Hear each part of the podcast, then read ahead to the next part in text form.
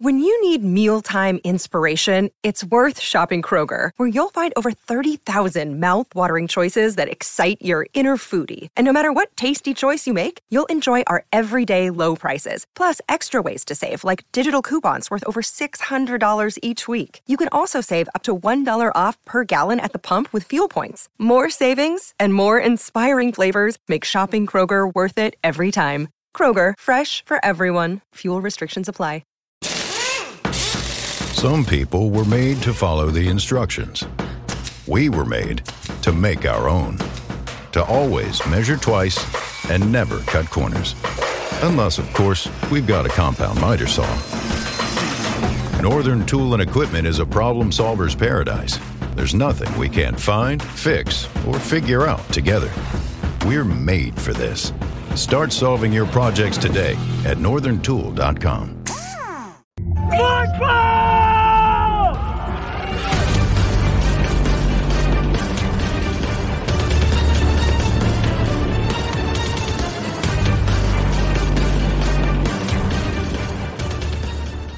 And welcome in GC Live Thursday episode of the show as we roll on towards South Carolina versus Florida this Saturday night, Williams-Brice Stadium. I'm Wes Mitchell. He is Chris Clark. As always, we are brought to you by our good buddy Clint Hammond of the Mortgage Network. He is the branch manager of the Columbia Mortgage Network right over there across from Dreher High School. Give Clint a shout, 803 771 6933. If you want more, more information, go to clinthammond.com. As you see right there on the screen, MLS number is 71597. Email address chammond at mortgagenetwork.com. Again, 771 6933. You would think I would have that memorized by now, but I uh, wanted to make sure I got it right. If you're in the market for a new home or you just want to maybe refinance, see what options you have out there to save you some money. Clint is your dude.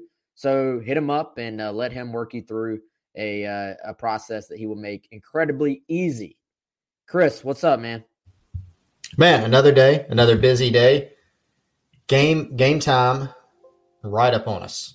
We'll be here before we know it. So just continuing to dive into Florida. Looking forward to talking with our guests today.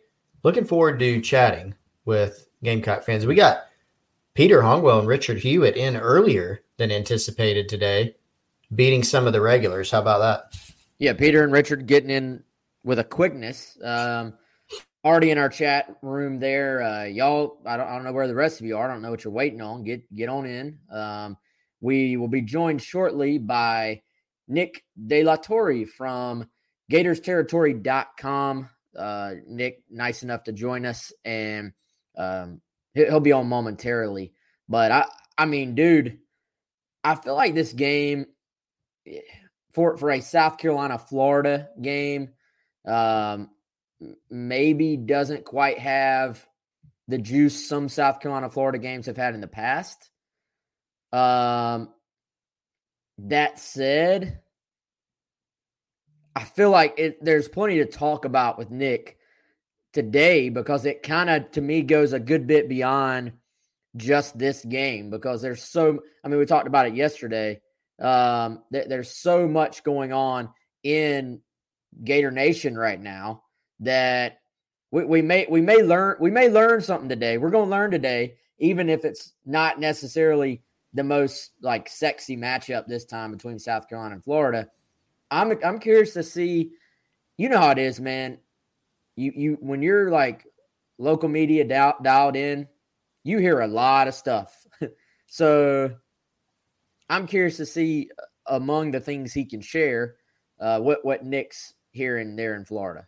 Yeah, there's been a lot of interesting stuff coming out. Man, we hit on some of it yesterday. I mean, just some of the stuff that's come out publicly uh, with Dan Mullen, some of the takes that have been given on recruiting down there in Gainesville, um, just some of the stuff you observe on the field. We hit on some of that yesterday, and heck, talked about that about as much as some of the South Carolina stuff. Of course, bringing it all back to that matchup, but it is interesting. I mean, you always want to pay attention to what's going on at other places. And although Florida is still favored in this game, although I think Florida should be favored in this game because they are playing better than South Carolina, all things considered.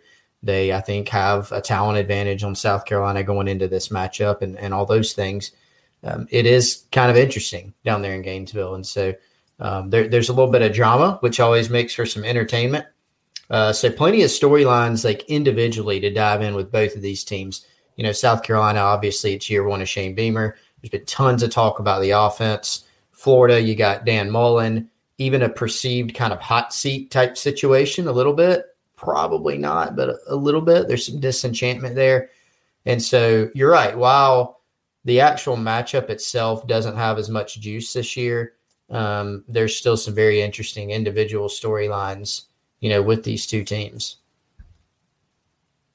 Y'all, y'all hang tight with me here, trying to make sure we've got Nick's uh, link sent out so that he can get on in here. He uh, he just messaged me. He's trying to hop on right now. Um, there he is, right there. Uh, Nick De La Torre from GatorsTerritory.com. Nick, uh, we appreciate you making the time in. We, we were just talking. Um, and, and, by the way, welcome in. This is uh, your GC Live debut, I, I believe. So uh, we appreciate it, man. How are you doing today? Doing well. I've, I've gotten to talk to Chris in the past uh, at Gator Country, where I used to be. Uh, he and Andrew, or Andrew introduced us, and he's helped us out a bunch. So uh, uh I think first time I've seen Chris, but a familiar voice. Um, it's all going well. I'm, I'm heading up tomorrow and uh, not looking forward to the cold weather. I don't know if it's cold for you guys, but it's going to be cold uh, for a South Florida boy like me for sure.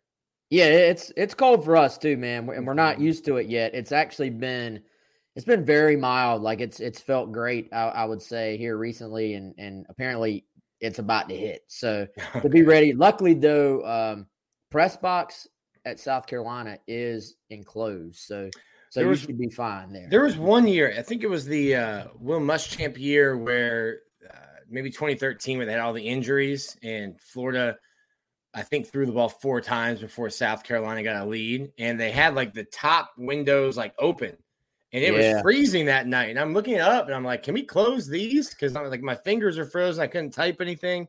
Not that anyone wanted to read, you know, what was happening that night, uh, at least from the Gator side.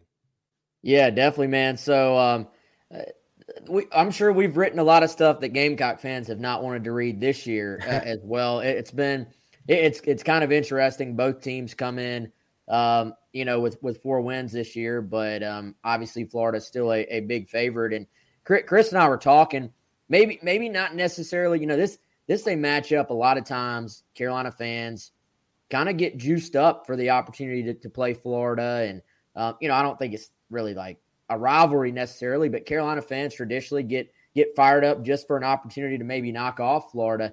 This year, I'm not sure if this matchup has quite as much juice on this end, but uh, Chris and I were talking. There's plenty to talk about with what's going on in Florida right now because it's been uh, it, Florida's been in the news, so to speak. It, has been kind of a. It's probably a good week for us to talk to you, man. What what has it been like there locally? Um, it's it's been hectic. Um, uh, my my Twitter mentions have kind of been a war zone. Um, I think Florida fans are, are just really disappointed, and I think coming into the year um, on our podcast on Stadium and Gale, I was talking about if everything went perfectly for Florida, I could see them going ten and two, and I'm talking about getting the ball bounces your way. Um, perfect season. I thought 10 and 2 was the best Florida could do realistically probably nine and three, but Florida's teams always, or Dan Mullen's teams have seemed to lose a game that I don't think they should have. If you go back to 2018, his first year, uh, they lose to Georgia and then compound that loss by losing to Missouri the next week. Um, in 2019, they, they had a great year, 11 and 2. I, I, don't think they had a loss like that. But then last year, 2020, you lose at LSU.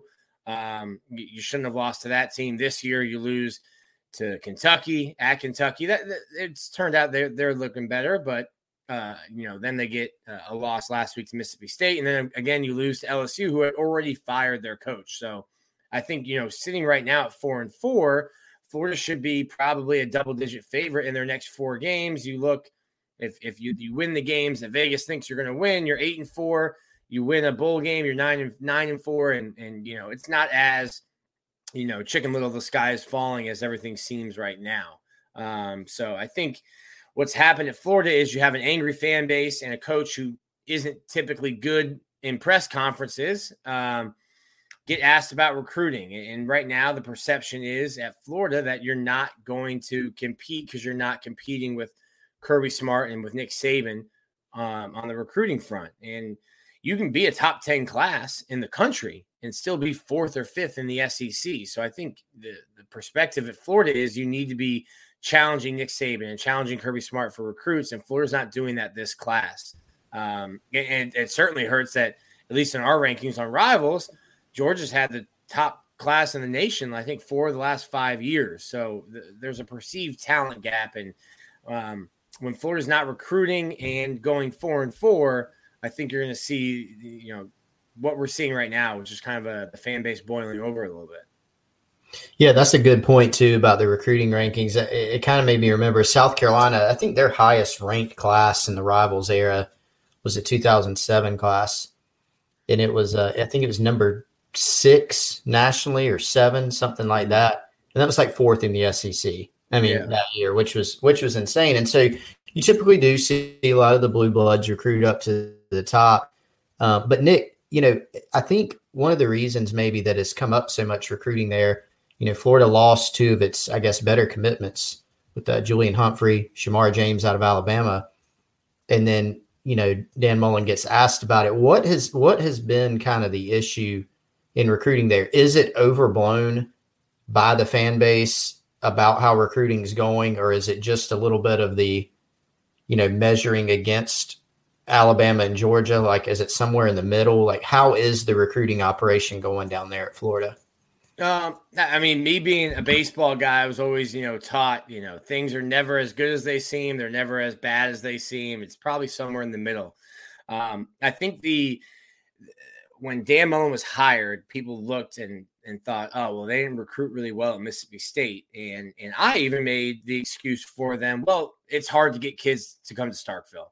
You're not going to go down to Miami and, and, get a kid from you know from Opa-locka or even a kid from St. Thomas Aquinas where I went um, to go to Starkville if they have other options if they have a Georgia offer uh, an Ohio State offer Clemson Alabama you're not going to get them at Starkville so I think myself and the fan base kind of wrote off the recruiting issues that that were evident in in at Mississippi State and in Starkville and said, "Oh, well, when you put a different logo on the chest, now you're at the University of Florida. You have more resources. You, you have a more fertile recruiting ground in state. Um, you're the only SEC team in the state, even though we talk about a big three with Florida State and Miami. You're the only team in the SEC in that state. You should be able to recruit." And I think the first couple of years, I I thought the mindset was still the same. That the coaching staff, mo- the majority of which were with Dan at Mississippi State, I thought they carried that mentality, and you saw a lot of kids. Um, I mean, Dan's had a, a, ton of success. Nobody really wanted Dak Prescott. Nobody really wanted Nick Fitzgerald. I mean, they've gotten their share of blue chips for sure um, when they were at Mississippi State, and, and they've gotten some, you know, five star guys while at Florida.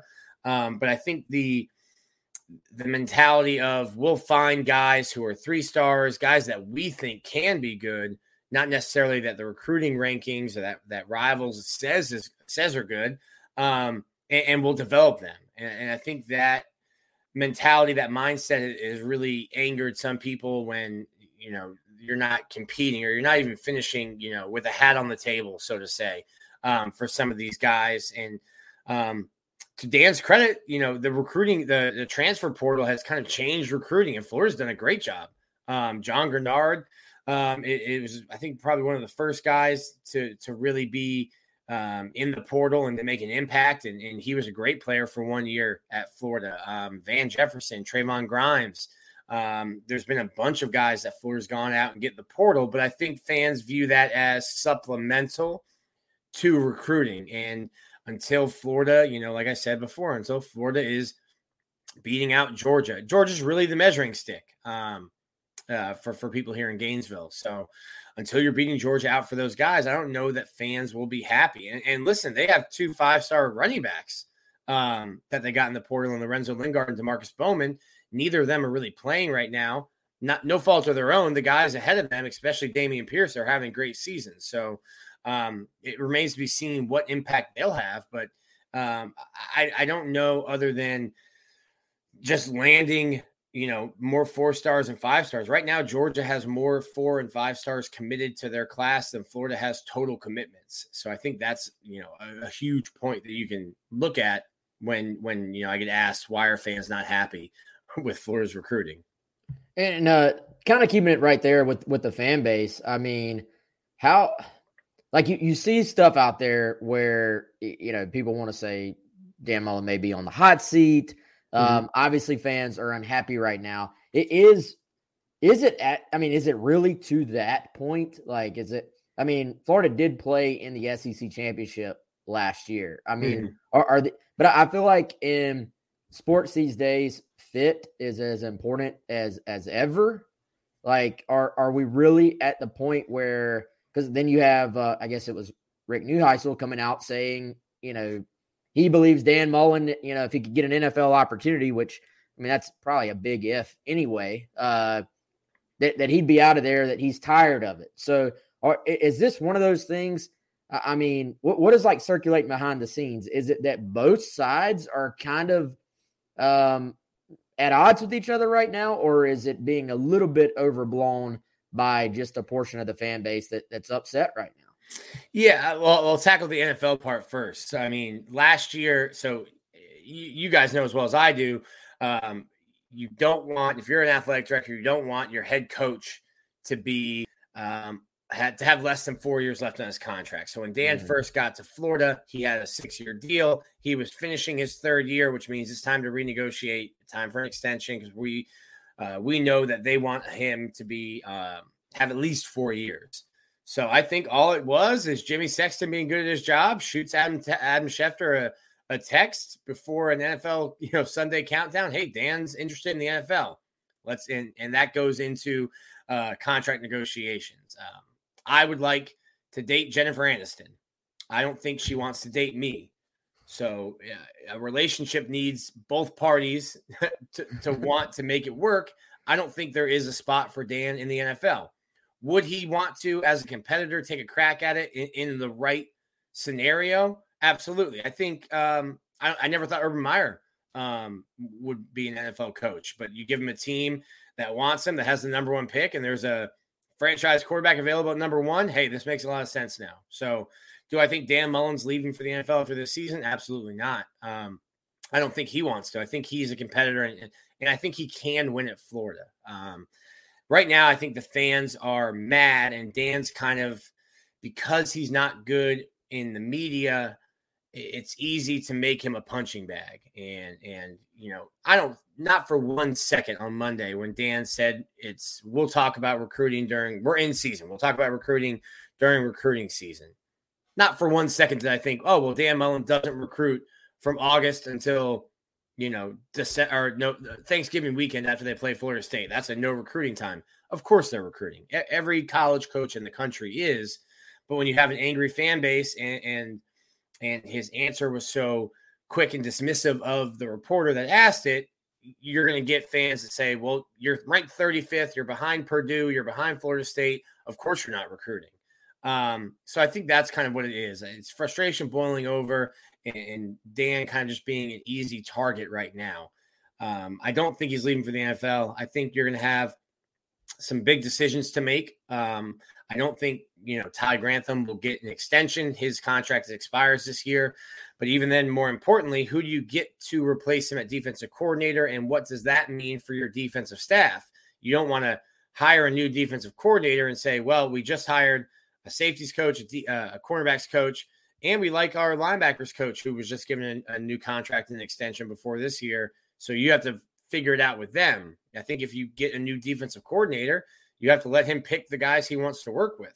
Um, on the offensive side of the ball, all the offensive coaches' um, contracts are coming up. You know, Tim Brewster, um, who's historically a great recruiter, uh, Greg Knox, who's been with Dan since he was at Mississippi State. John Hevesy and Dan have been on the same coaching staff since 2001 at Bowling Green, uh, and Billy Gonzales are all on expiring contracts. So there's going to be a, a, lot of tough decisions for Dan to make, and I think that's kind of what Florida fans are looking for. If they don't like the way recruiting is going and they don't view some of these guys on staff as strong recruiters, the fans want Dan Mullen to find guys who can coach and guys who can recruit. Because I think there's no doubt that Florida's coaches can develop, um, but fans want you to start developing four and five stars and not three stars. So Nick, let, us take it to the field now and, and, talk a little bit about Florida on the field and what we've seen this year. You know, four and four. You kind of went through the losses earlier. A, a very close one against Alabama. Um, really, all the close, all the losses with the exception of the Georgia game, from a from a score line standpoint, have been close. Two points, uh, seven points, seven points to Kentucky, and then the Georgia game last week. So, uh, what's been kind of the the overview, the the good and the bad of this year's Florida team. Um, what we kind of have thought coming into this game, based on what we've seen, what we've heard, you know, some defensive issues have cropped up. Look at how LSU, who couldn't run the ball at all, ran it all over Florida. Um, had some defensive issues. Offensively, just kind of a little bit of a weird uh, kind of year. We're going through some of the rushing stats, for instance, yesterday. Kind of break down what you've seen from this team in a broad sense this season. Yeah, so the first two weeks, obviously with uh, with Kyle Trask and, and, and Kyle Pitts and Kadarius Toney, what left, and and then when you look at the skill set of Emory Jones, I think all Florida fans knew, hey, this is going to be a different Florida offense. They're not going to throw the ball like they did. Um, the coaching staff is going to have to come with a whole new plan, and credit them, they have. You know, it's not you know the old adage, you know, trying to fit a square peg into a round hole. Um, Florida came out and ran the ball. They were the nation's number one rushing attack after two weeks. And I, I cautioned fans and I said, listen, it's FAU, it's USF, Alabama's coming. Let's see if Florida can actually run the ball or if the running success they've had uh, was a product of playing non power five teams. Florida was more physical on both lines of scrimmage than Alabama. Uh, and I don't know that that's a sentence that many people can say um, you know, uh, many beat writers can say about their team. Florida was more physical. They ran the ball all over Alabama, outrushed them. Um, and after that game, even in a loss, I think I said, I feel better about Florida right now after losing to Alabama than I did after watching them play in the first two games. I said, Florida should be able to run on anybody. Florida's losing games because they're turning the ball over. Their punter doesn't even have enough punts on the season to register for you know the Ray Guy Award or, or to even register in you know uh, the SEC punting you know category. Florida hasn't even tried that many field goals. They're simply turning the ball over. Um, they have more. Uh, they're tied for the most interceptions thrown all year um, of any team all year. So that's really the issue. And I'm writing about it today is that if Florida doesn't turn the ball over, the Kentucky game, they had 15 penalties, eight false starts, and it's a seven point game. So if I'm Florida, I'm looking at that game and saying we beat ourselves. Um, the the LSU game, that was defense. Um, you just couldn't stop a counter run. I think LSU ran a 12 counters um, for I think probably 100 something yards, all in the second half. Um, the problem with Florida, other than penalties and turnovers, is that it just seems to be something different every week. And I've asked Dan Mullen, would you rather just have one glaring issue that you can continue working at? Because it's almost like you're you're playing craps and you don't know what number of die, you know, what number the die is going to be when you roll it. And that's going to be the issue this week. And, and that makes it harder for the coaching staff to kind of pinpoint and, and fix an issue when you're having four different issues pop up each week. Um, so for Florida, the key is not turning the ball over, which they do every week. And, and obviously, looking at South Carolina, that's it's been a stingy secondary. Um, I think it was an unceremonious uh, departure for Torrian Gray, and, and, he'll probably have some um, added uh, added gusto for this week to get his team ready to play uh, his former employer, two times yeah, Torrian, employer. Yeah, Torrian Gray's done, uh, I would say, a fantastic job with the South Carolina secondary. And, uh, you know, I made the point in uh, the behind the enemy lines that I did for you guys, Nick, uh, that uh, th- this Carolina defense kind of is playing um, over its head a, a, little bit based on what you would expect out of them just on paper. Um, what what are, what are your keys to this game? Because I my answer to that was basically that for Carolina to have any chance, Florida is going to have to continue that trend uh, of putting the ball on the ground, of, of putting the ball in danger. And, and Carolina is going to have to continue the trend mm-hmm. of their defenders taking advantage of it because um, if you just line them up and it's like an even, you know, no turnovers game and they play 10 times, like Florida is going to win this game most of the time. Uh, the only chance South Carolina is going to have is going to be that it's sort of one of those weird games where turnovers get skewed. Maybe, you know, red zone gets skewed. One team scoring touchdowns, one team, team's trying to kick field goals. Um, both teams have been pretty penalized, like, mm-hmm. haven't really played a bunch of clean games on either side. Um, but really, it, to me, it's Carolina would have to play a clean game, and Florida would have to continue that trend. And and even then, I, I think Carolina would probably need uh, some type of defensive or special team score because, um, like you know, like I told you all, the the offense just um, has not been efficient at, at, all this year. Yeah, I feel like Sandra Bullock uh, in the blind side at some games. Florida's so good running the ball, and it almost seems like they're, you know, you when you have a running attack that can be as good as Florida and it's multifaceted, you have three very capable running backs that are in Nay'Quan Wright, Malik Davis, and Dameon Pierce that are doing it. You have two five star transfers sitting behind them that can't even get onto the field because of that. Um, and you have two different quarterbacks who lead the team in rushing. I, I put it on Twitter today. I don't know.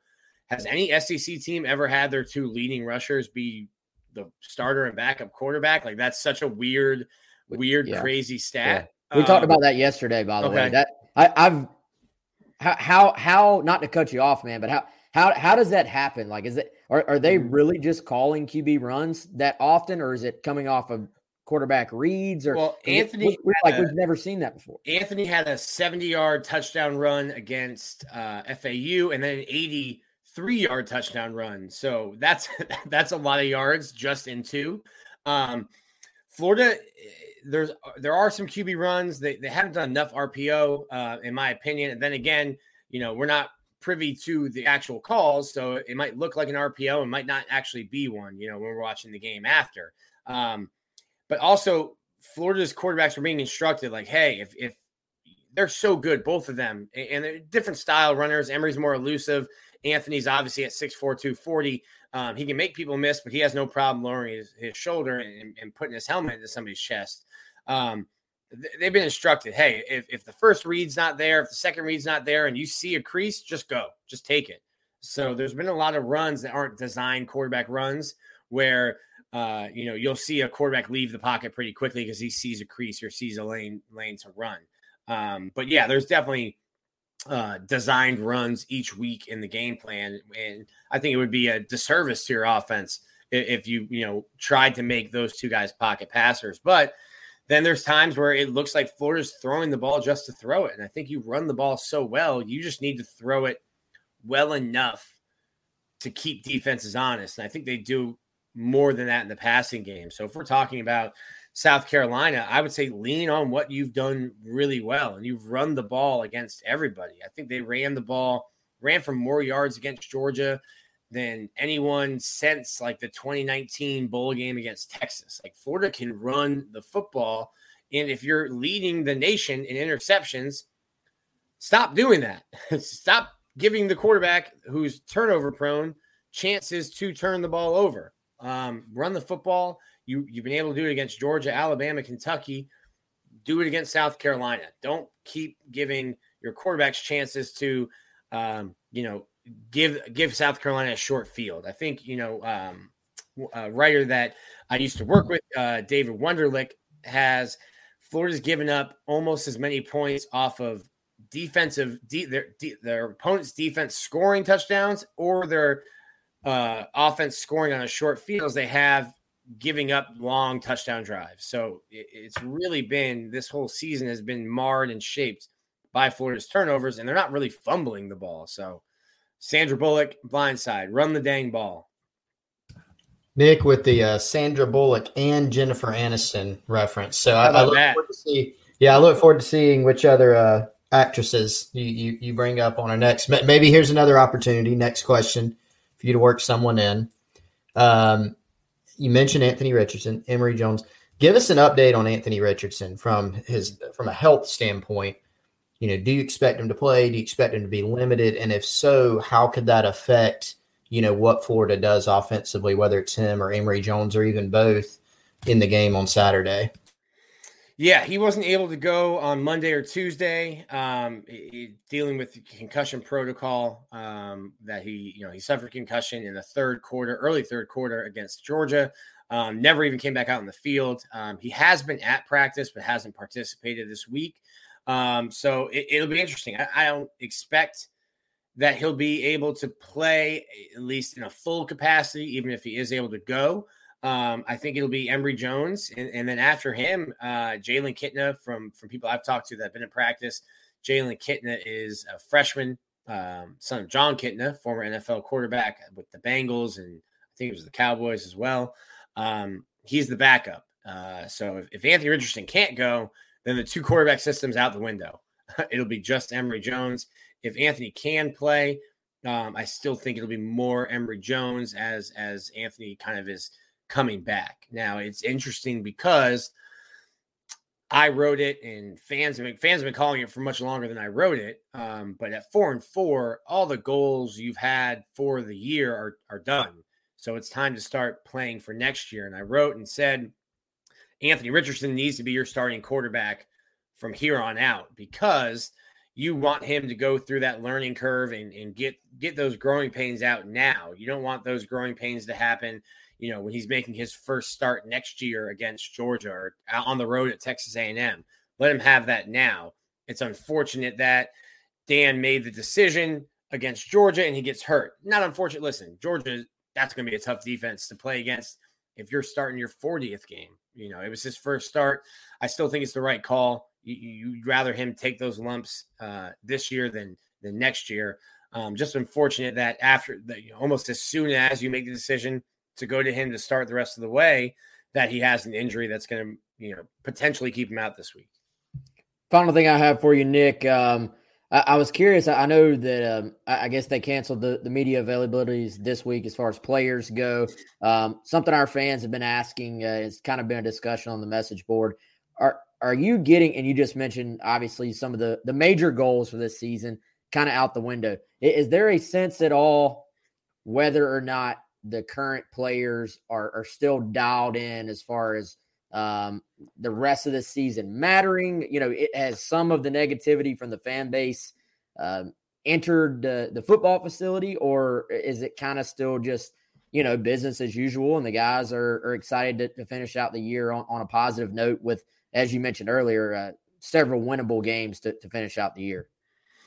The the one I was going to be looking at would be Kaiir Elam because um, he's gonna he has a real chance to be uh, the first cornerback taken in the draft. I think it'll be probably between him and Stingley, and we'll go through you know the underwear Olympics and and pro day and the combine and all that.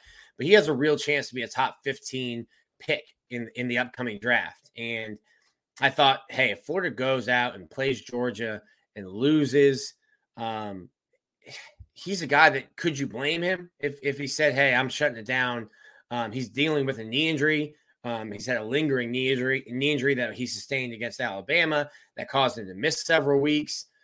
A guy that if he if he you know had decided to shut it down and get ready for the draft, I don't think fans would have blamed him in a season like this. He's not doing that. So if if Kaiir Elam is sticking around, I think that kind of shows the mood in the locker room.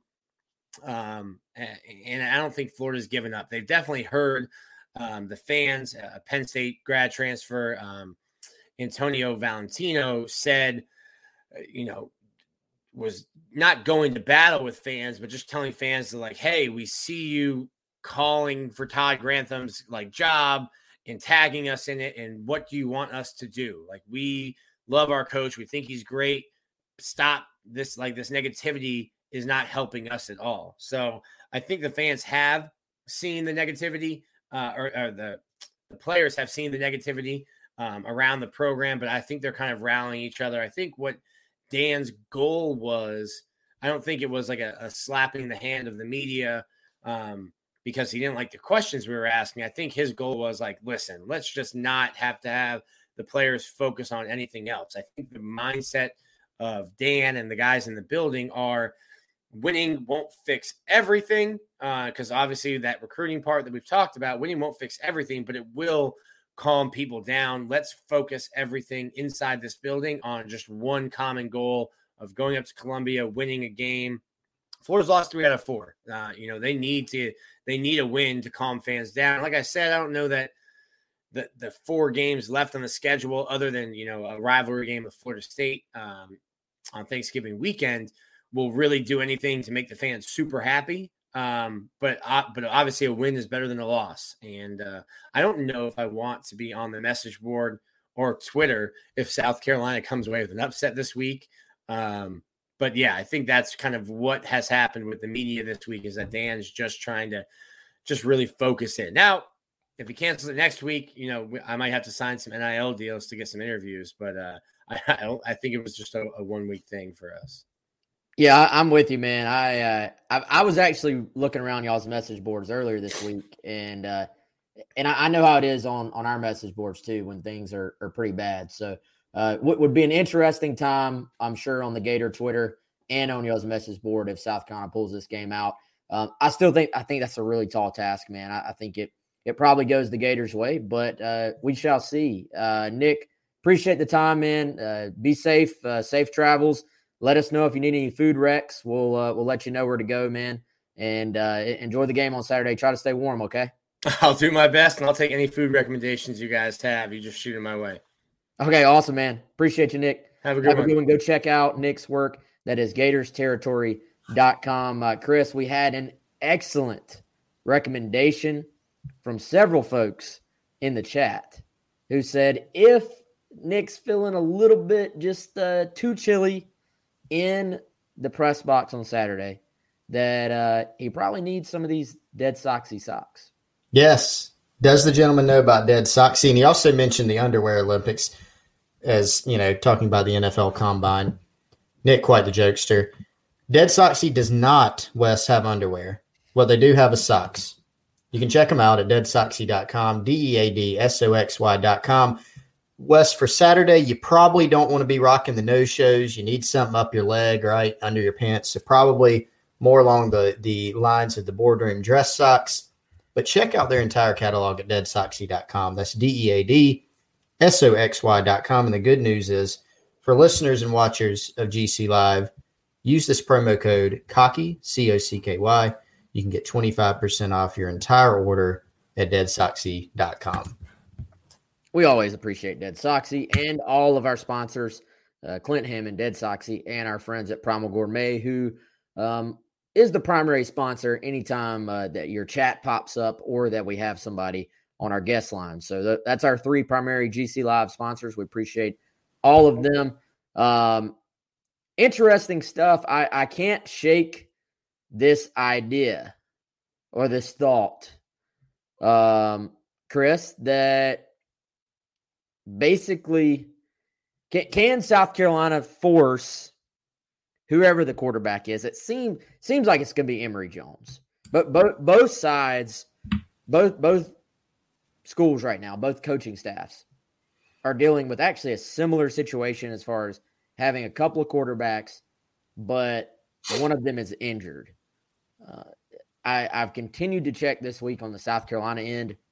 I would be more surprised uh, than I was even earlier in the week if it's not Jason Brown at quarterback for South Carolina. That's that's what everything is pointing to right now. Mm-hmm. Um, you never say anything's 100%, but it's got the, the way I'm sort of reading the tea leaves on who has been taking first team reps uh, and the way things have played out based on the same information basically every week um, as far as how they've done things in practice.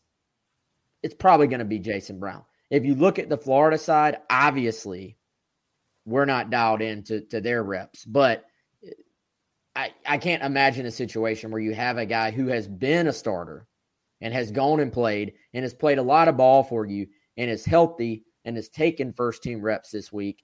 Um, when you're publicly telling everybody Anthony Richardson was not taking reps to start the week, it, to me, this is going to be Jason Brown versus Emory Jones as far as the two teams go. But to me, it, it really as comp you can make it as complicated as you want. But this game boils down to can South Carolina's defense make Emory Jones have to throw the football? Because they they will Florida will turn the football over if you force them to have to throw the football. They've proved that. South Carolina has proved they will take advantage of opportunities to pick off quarterbacks.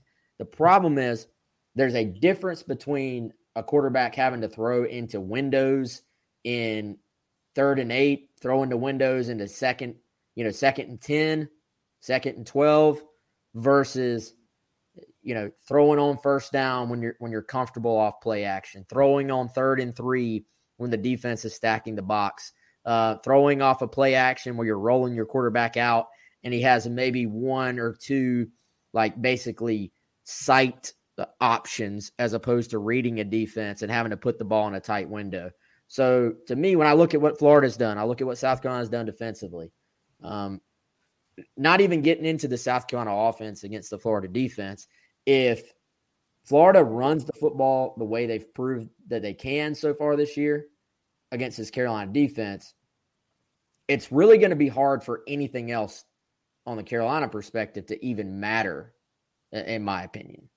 Yeah, and, and I think look, that's a concern because South Carolina's had some issues stopping the run. You know, I think we think about, you know, you think back to the Tennessee game and you think about some of the explosive passing plays. Well, there were some explosive runs in that game. There were some explosive runs, you know, against multiple other teams.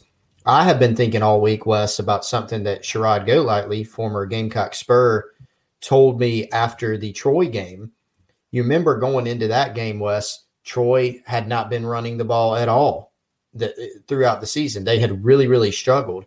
Um, they came into that game. Troy had some effective runs against South Carolina.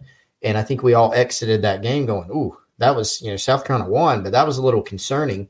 Sherrod Golightly pointed out a particular type of run that, that Troy ran in that game with some success. And his quote to me was, they're going to see that again when Florida comes to town. You know, it, it, was a run that Florida likes to run.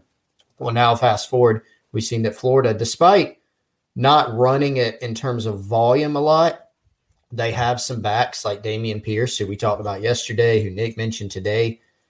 Very efficient, you know. They've got a running quarterback. I mean, this is a team that's very capable of running the football. And so I think when you look at at the fact that this Gamecock defense has had some struggles lately, they've struggled – uh, fitting the run. I think on the second level at times, that is a concerning thing for them. But you're right that that's going to be a key to the game.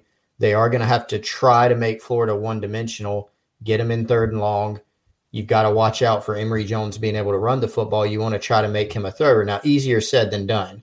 But if they can't do that, if Florida's lining up and running it, it's going to be, you know, another long day defensively, and it's going to make it very tough on the Gamecocks offense, which is going to have to score some points on their own, you know, to win this game. Yeah, do you do you remember what the the run was? Gonna have to go back and look at it. Let me see if I can pull it up real quick in uh, in, in my talk with Sherrod. I know, I know it was interesting. Um, Florida got gutted by LSU off that counter play. Um, we've seen Carolina run a little bit of counter this year, a little bit surprising how little of the counterplay we've seen, just simply because Oklahoma, um, you know, with, with, Lincoln Riley, the counter, I believe, is a huge staple of what they do offensively from a scheme standpoint. So, you know, I, am a little bit shocked we haven't seen a little bit more of it. I'd imagine uh, that's something we'll see some of uh, for South Carolina on their side of the ball um, as well. But but Florida basically got got gutted by the counter um, against LSU. Georgia ran it some. Um, you know, Georgia did a little bit of everything in the running game against them, but um, that that's something we'll definitely see on, on Saturday. Have you been able to pull it up yet, Chris? Yeah, I think uh, there's a couple different runs that we talked about in the Troy game. Let's see, or two. Yeah, there's two different runs and they're both in in GIF format here. One of them is just a little inside zone that bounced outside. I think this particular play that that uh, Sherrod was talking about is it was a little like an outside zone play, And so basically, what happened is, you know, Troy had been running inside zone for most of the game. And I think it eventually frustrated South Carolina to where the Mike linebacker shot the gap. And then they just ran a little outside zone play off of it. And I'm pretty sure that's the one that that Sherrod was talking about. And this one was in the third quarter, um, you know, and, and a first down run, you know, just pretty easy money, you know, lost contain on the edge. And I think that was the one that Sherrod pointed out Florida liked to run. Yeah, I mean, dude, uh, I, I, remember watching that game just thinking this is far too easy for Troy right now to be able to run the football uh, against South Carolina. We'll be curious to see, do the backup linebackers start to get more time. Um, Clayton White was asked specifically uh, twice about that this Saturday. He said, or, or about this coming Saturday, but he was asked on Wednesday, you know, are did those guys show enough basically? Because we talked about it. We saw a good bit more of Mo Kaba. Um, he, he entered the game in the second quarter. And I, I think just based on the way they used him, they're a little bit more comfortable with Mo Kaba right now as far as being a backup.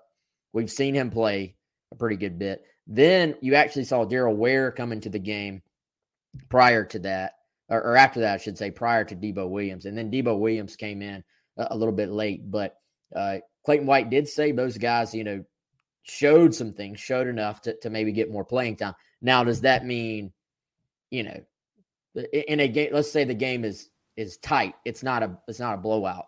Does that mean they're they're getting 20% of the snaps or or you know what right. I mean?